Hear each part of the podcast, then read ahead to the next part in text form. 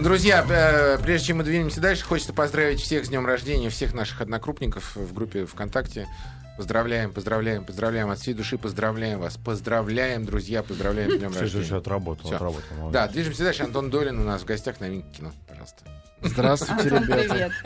Да. Это как-то так э, небрежно, да, получилось? Ну, ничего страшного. Ну что, четверг, э, Да. из отпусков. Да я с тоской, с любопытством смотрю на вот эти перечни фильмов выходящих. Например, выяснилось, что сегодня в российский прокат вышло 11 фильмов новых. Господи. Я вот думаю, кто все это смотрит? Кто эти люди? Если... Ты!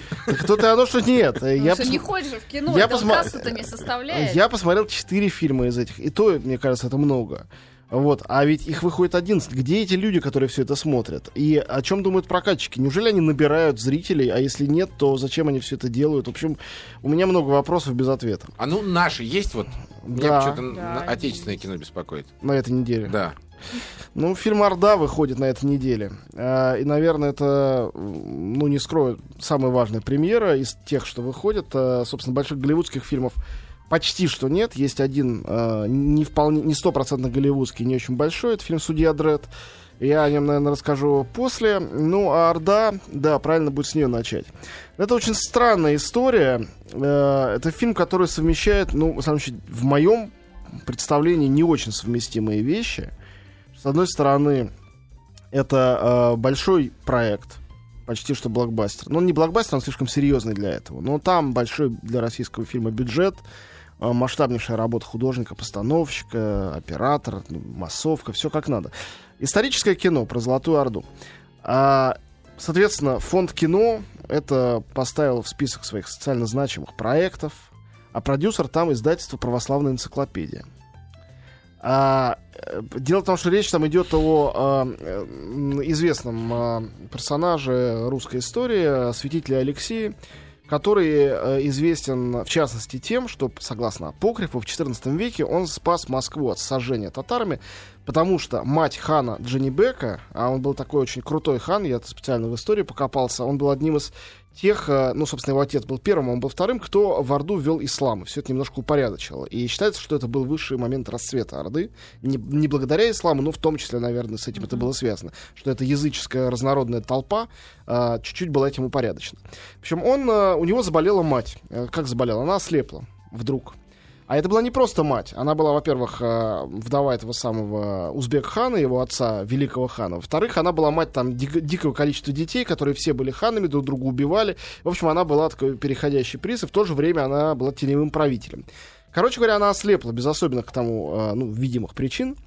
И никто не мог ее вылечить. И тогда они послали за патриархом московским Алексеем, чтобы он пришел и ее вылечил своими чудодейственными, как слышали татары, молитвами. И сказали, не вылечишь, мы пойдем на Москву и кранты Москве. В общем, кончилось тем, что она прозрела. Фильм рассказывает э- эту историю. А, это все с одной стороны. А, С другой стороны, то, что фильм этот делали люди, ну, далеко не какие-то ура-патриотические, государственнические, православные, да, сценарист там Юрий Арабов, режиссер Андрей Прошкин, я напомню, что он еще и э, глава э, киносоюза, вот это альтернативного Никиты Михалковскому. Мгм. Ну, и, например, э, и Арабов, и Прошкин, и Максим Суханов, сыгравший там, соответственно, главную роль, подписали, например, письмо в защиту Пусть Райт. То есть это не, не, не люди, которые несут э, вот эти православные хоругви, а совершенно другие люди. Это интеллигенция, настоящая московская интеллигенция, рефлективная. И поэтому, наверное, там этот Алексей тоже получился таким сомневающимся в себе интеллигентом. Ну вот, э, мне кажется, что э, эти две э, два этих потока как бы информационных внутри этого фильма, которые, по идее, не должны были как параллельные, как параллельные прямые пересечься, вот их пересечение привело э, к некоторому ну, к глобаль, глобальному э, ущербу этого фильма, вот что-то в нем не так. Он очень здорово сделан. Но сначала вот первые 40 минут смотришь на то, как показывают жизнь этой Орды, в основном выдуманная. Там мало каких консультантов они слушали. И думаешь, как круто. Ну, это как «Властелин колец». Это совершенно другой мир со- по своим законам живет. Ужасно увлекательный. С одной стороны. А, а, но там нет, нет истории. Ты просто смотришь, него, вот, этнографически погружаешься. Потом начинается сюжет, и этот трехмерный, четырехмерный мир, такой объемный, он вдруг уплощается до истории про то, что православие лучше всех остальных религий. Потому что там э, мусульмане молились, молились, не вымолили. Не помогло. Шаманы плясали, плясали, ничего не получилось. Пришли православные, э, она прозрела, подумала, что-то с нами всеми не так. В конце идет титр. Очень скоро после исцеления Орда и вообще рухнула. И понятно, что это силой все молитвы, оно все так и закончилось. Ну, понятно, что история такая штука. Если бы, наверное, мусульмане снимали фильм про хана этого излечения, они бы объяснили, что это ислам великий сделал Орду, а, а нечестивые, значит, русские ничего в этом не поняли.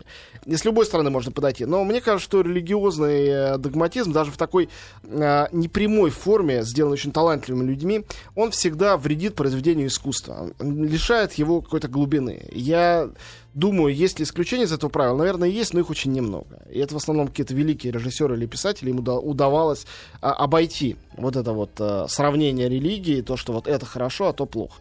К сожалению, из-за этого и главный образ, хотя Максим Суханов отличный актер, ну, ему нарастили бороду, там, обредили в какое-то рубище, все равно он ужасно линейный. Он с самого начала такой хороший, такой скромный, он не верит в свои силы. Излечение происходит, он говорит, это все не я, это Господь. Он и начале такой, и в конце такой. Никакой эволюции не происходит. А чем закончится, понятно, с самого начала, даже если ты не знаешь, это апокриф. И вот это меня немножко угнетает, а, при том, что фильм так здорово сделан, а его месседж ну так просто, ну как три копейки просто. Да еще и сомнителен при, при всей простоте.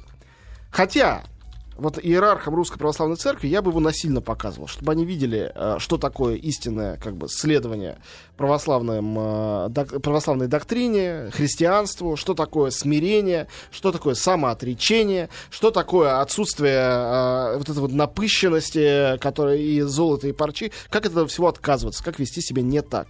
Вот им бы я показывал насильно, а остальным не сто процентов Мне кажется, они уже посмотрели все про это. Фильм и что-то не, не то поняли. Нет, фильм «Остров» не про Там то. все про отречение, про то, как вот... Все, про, все примерно про то же самое. А, фильм «Остров», как я это понимаю, про то, что ты можешь сколь угодно дерьмовым человеком быть, но если ты настоящий православный, то ты будешь спасен. И поэтому мне этот фильм категорически не нравится, и посыл этот кажется ложным. Фильм «Орда» совершенно не про это. А, то есть, наверное, можно какие-то параллели найти, потому что православие и там и здесь, но в, в основном я, я не вижу большого количества здесь э, пересечений. Угу. И, безусловно, та фальшинка, которую я чувствую в острове, здесь в Ордею нет. Люди хотели как лучше. Просто у них не совсем получилось. Как мне кажется, еще раз. Переходим к следующим кинокартинам. А, а, оставшиеся три картины у нас иностранные.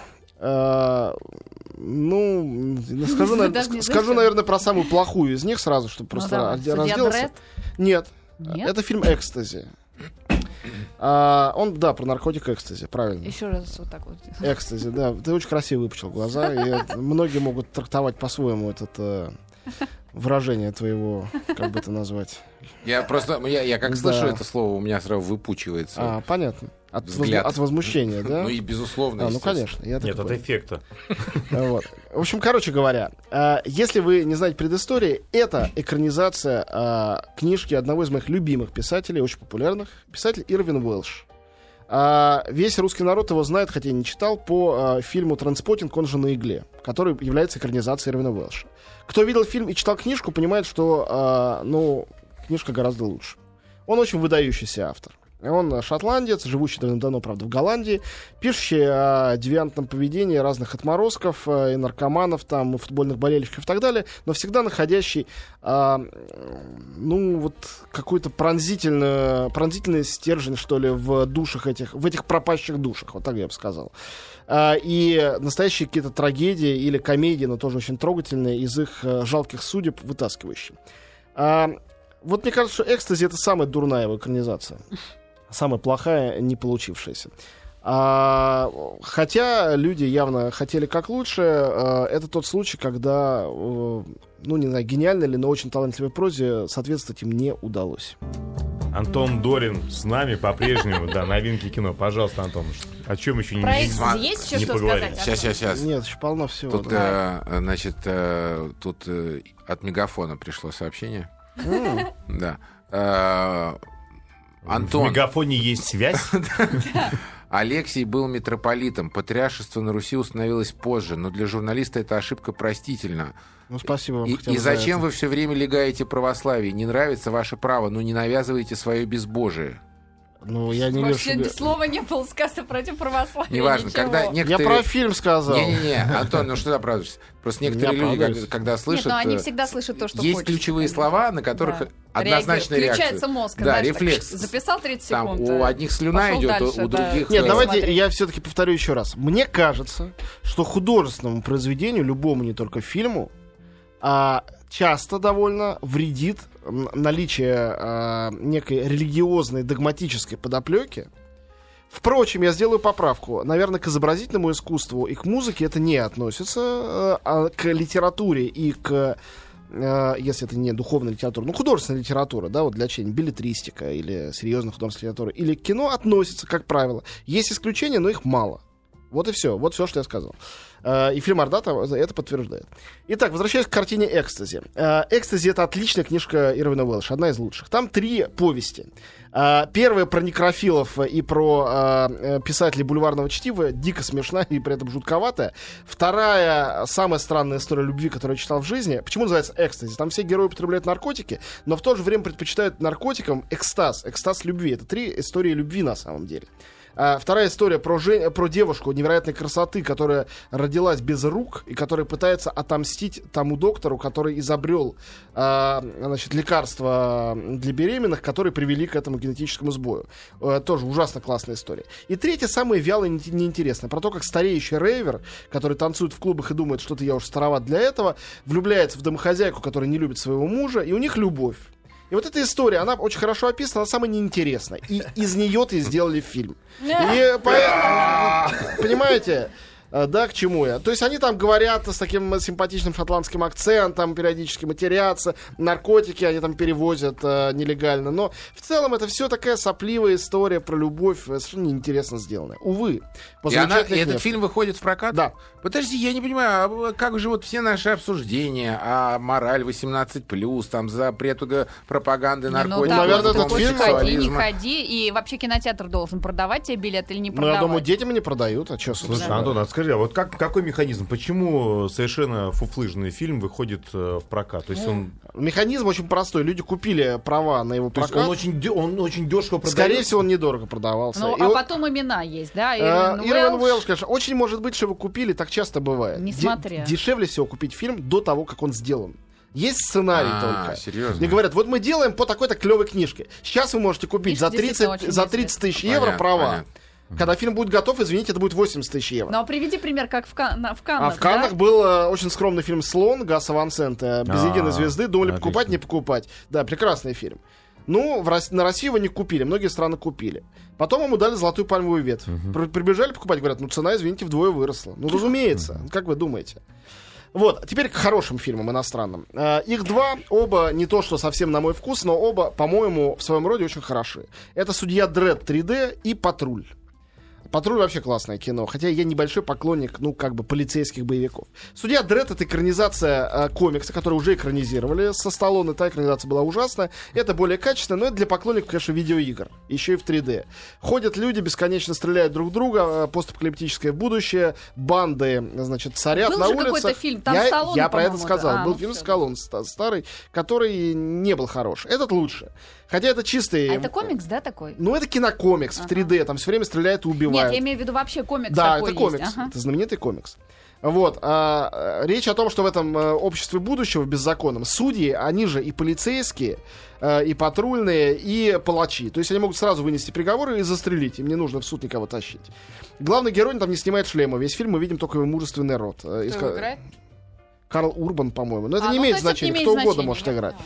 Вот, э, значит, но это сделано мрачно, стильно, очень жестоко. Э, это адреналиновое кино, оно смотрится на одном дыхании. Если вы любите компьютерные игры и такие фильмы, как «Обитель зла», то этот вам точно понравится. Я знаю, что полно есть людей, которые такое смотрят. И мне показалось очень интересным, что этот фильм снимал э, Энтони Дот Ментл, один из лучших на свете операторов.